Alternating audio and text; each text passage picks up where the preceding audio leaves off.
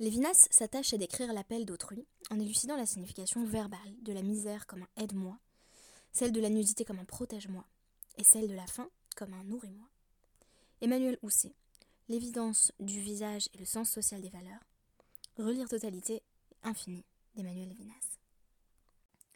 Nourrir l'autre, certes, mais à quel prix?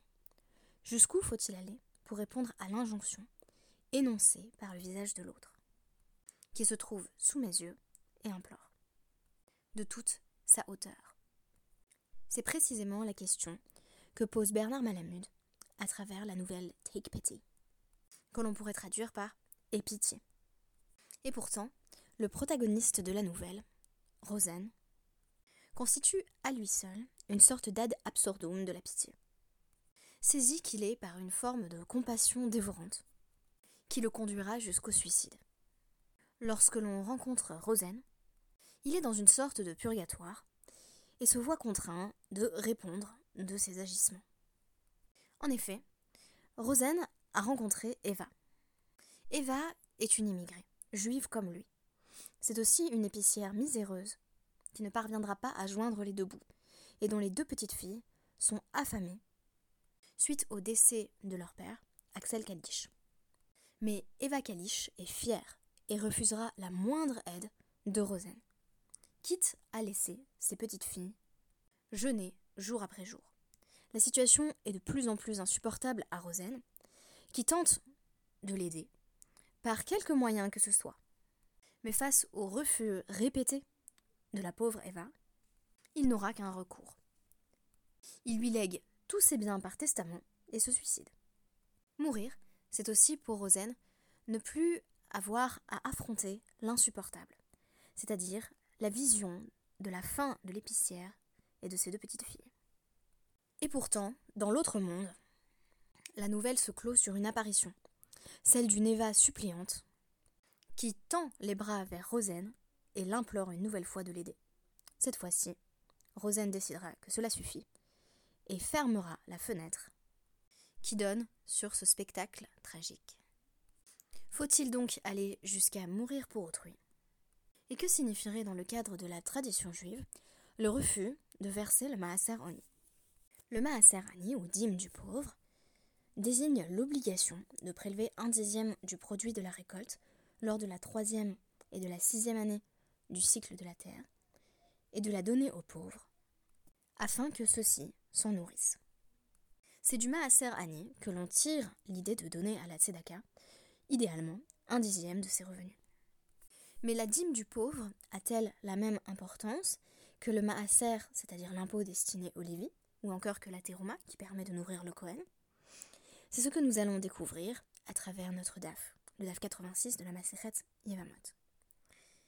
Notre DAF commence par poser un principe important, Trouma les Kohen, le Maaser Rishon les Lévi. A priori, la terouma c'est un prélèvement littéralement qui est destiné aux prêtres, et le Maaser Rishon, la première dîme, est destiné aux Lévi.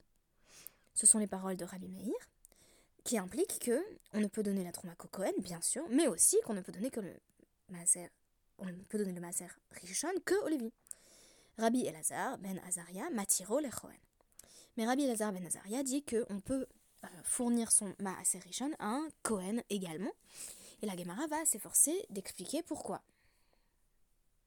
Une des explications qui est mentionnée ici est Kansinhu, c'est-à-dire que on a pénaliser les Lévis en ouvrant au peuple la possibilité de verser leur maaser à un Lévi ou à un Cohen.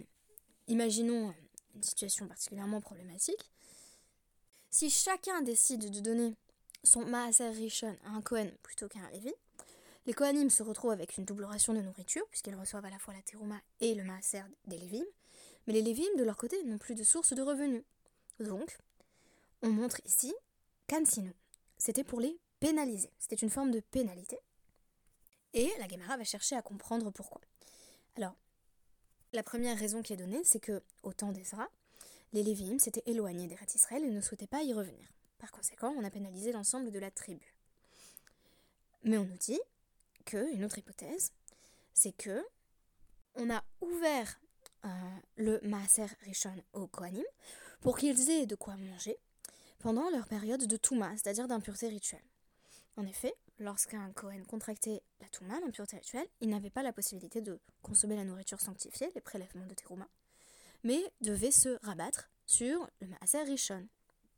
La Gemara demande ici. L'Aleman de Hamar.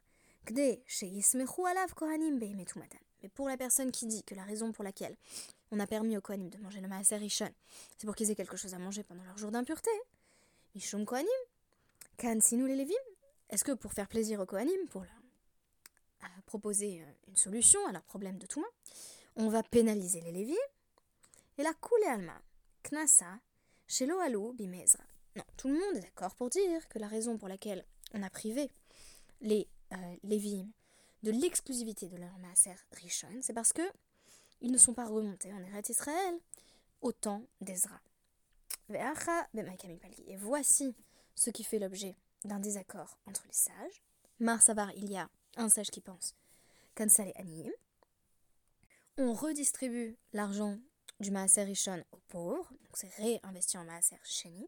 Mar Savar, Kohanim et Aniyim Ninu. Et l'autre maître dit en réalité, l'argent du Maaser Rishon peut être reversé aux Kohanim parce que ceux-ci sont considérés comme des pauvres. Eh bien oui, dans cette période d'impureté rituelle, ils n'ont rien à manger. Par conséquent, ils sont catégorisés comme des pauvres, c'est ce qui leur donne le droit de consommer le Maaser Rishon. Un peu avant dans la Gemara, une autre question va être posée, à savoir celle de déterminer à quel moment on a vraiment prélevé ce qu'on avait à prélever sur sa récolte. Il y a une braïta qui nous ramène donc une déclaration de Rabbi Yossé. Yachol, lo chayav, et là, euh, al tevel, shelo huram, mimenu kol ikar. On aurait pu penser qu'on est considéré comme responsable et donc passible de sanctions que si on a une partie de notre récolte où on n'a rien prélevé du tout. Mais que Huram mimenu troma gedola, velo Huram mimenu maaser rishon,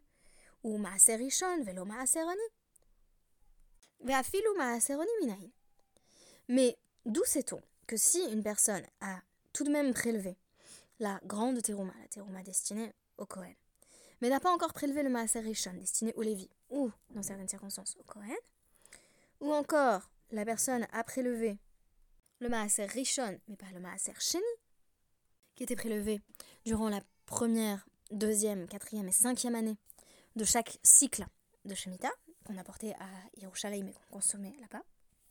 Donc, si on a fait le prélèvement de la terouma, mais qu'on n'a pas encore prélevé le maaser, si on a prélevé le maaser rishon, mais qu'on n'a pas encore prélevé le maaser sheni, ou même si on n'a pas du tout prélevé le maaser du pauvre, minaïn, comment on sait que euh, on considère malgré tout que les prélèvements n'ont pas encore été faits? Talmud Loma, on le tire d'un pasouk de Dvarim 12-17.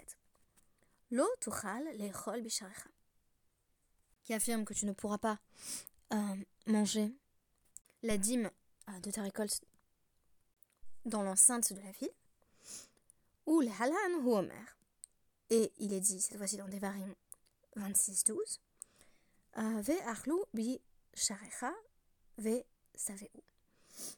Ils pourront en manger dans l'enceinte de la ville et ils euh, seront euh, comblés.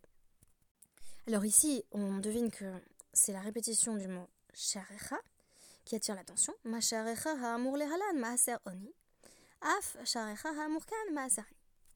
De même que quand on nous dit dans dans tes portes, dans l'enceinte de la ville, il est question de la dîme du pauvre. De même, quand on nous reparle des portes de la ville, il est question de la dîme du pauvre. Mais Amarachmana, l'otouchal.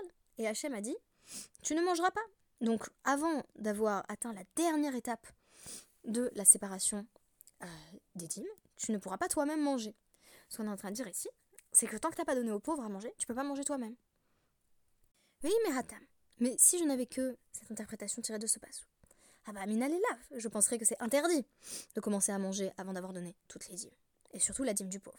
Ah bah limite mais je penserais quand même qu'on va pas être mis à mort si on l'a pas fait. Kamash malan. C'est pour nous enseigner qu'en réalité, on est passible de mort si on ne donne pas la dîme du pauvre. Non seulement il faut que l'autre soit nourri avant soi-même, mais également on ne mérite plus de vivre si on n'a pas agi ainsi. C'est ce que vient nous enseigner ce passage dédié au Maaserani. Vous me direz qu'en l'absence de temple, nous n'avons plus de Maasarani. Mais alors c'est du côté de la Tedaka que tout se joue. Pensez-y la prochaine fois qu'on vous demandera un don, et notamment un don qui peut servir à nourrir des personnes parmi notre peuple. Osez vous poser la question, est-ce que je mérite encore de vivre si je refuse? Je conçois tout à fait ce que la formulation a d'extrême, tout comme le sacrifice de Rosen, dans cette nouvelle de Malamud que j'aime beaucoup, Take Pity. Et pourtant, on pourrait aller jusqu'à dire que ce qui est grotesque, c'est peut-être de refuser le pain à la bouche et à la main qui me le demande. Merci beaucoup et à demain.